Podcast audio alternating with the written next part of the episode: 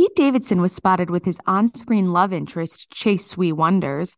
John Mayer explained why he doesn't date that much. And Kourtney Kardashian and Scott Disick hosted a star studded bash for Mason's 13th birthday. All that and more coming up next on We Hear Quick Fix.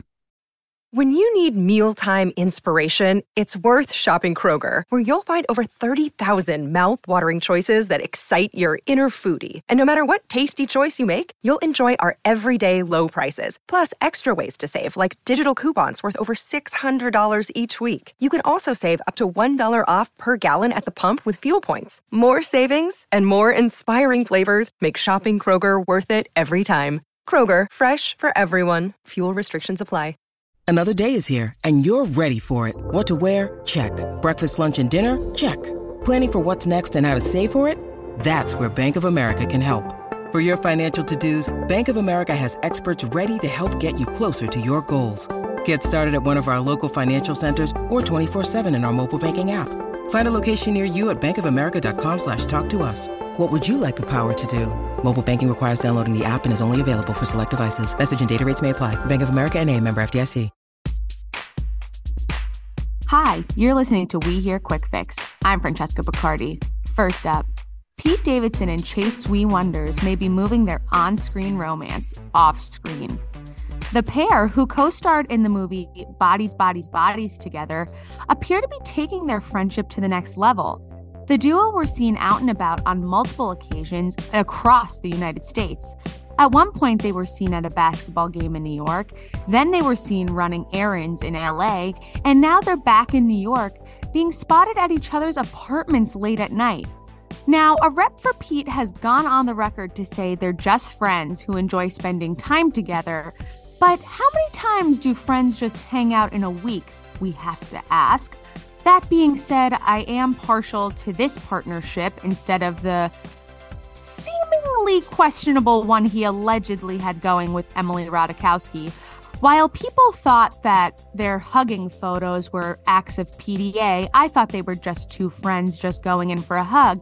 So I'm a little bit relieved when I say Pete appears to be moving on with Chase Sui Wonders. All I can say is they met on bodies, bodies, bodies, and now they're touching each other's bodies, bodies, bodies. Up next, John Mayer doesn't date that much anymore, six years into his sobriety journey.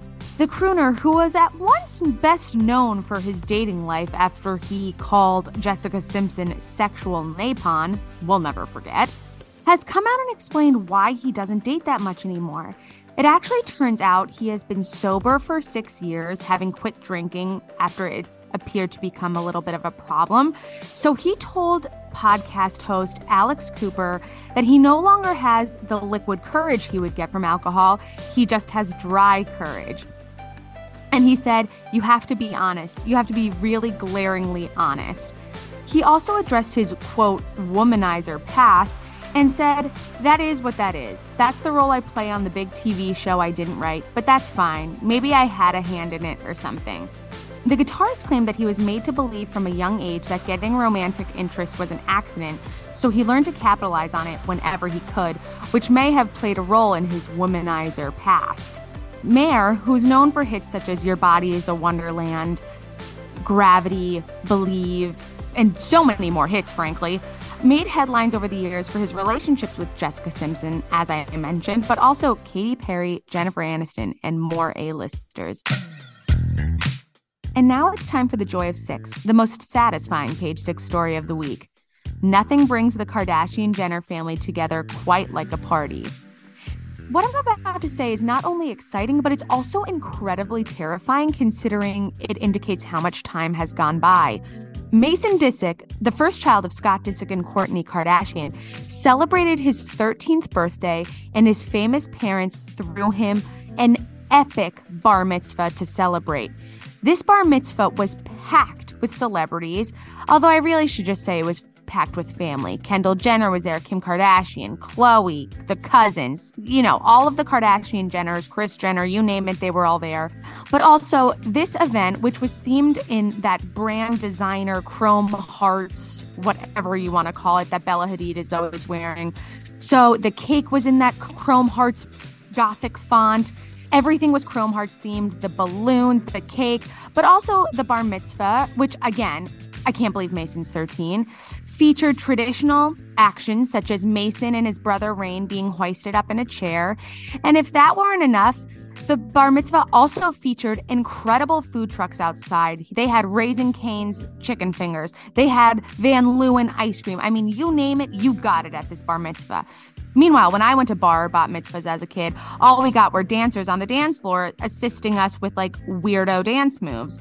So suffice it to say, I'm having a little bit of FOMO that I didn't get invited to Mason's. But that being said, it is so wild that he's 13. He's technically a man now in the Jewish tradition. And more importantly, it was an event that got Kourtney and Scott reunited again on behalf of their son. Notably, there were no photos of Travis Barker, Kourtney's current husband, at the event, but I can't believe that he wouldn't be there at such an iconic moment in time. All I can say is, you're a grown up now, Mason, and I'm feeling really old. And that's it for your We Hear Quick Fix. For more juicy stories like these, check out page6.com. See you next week.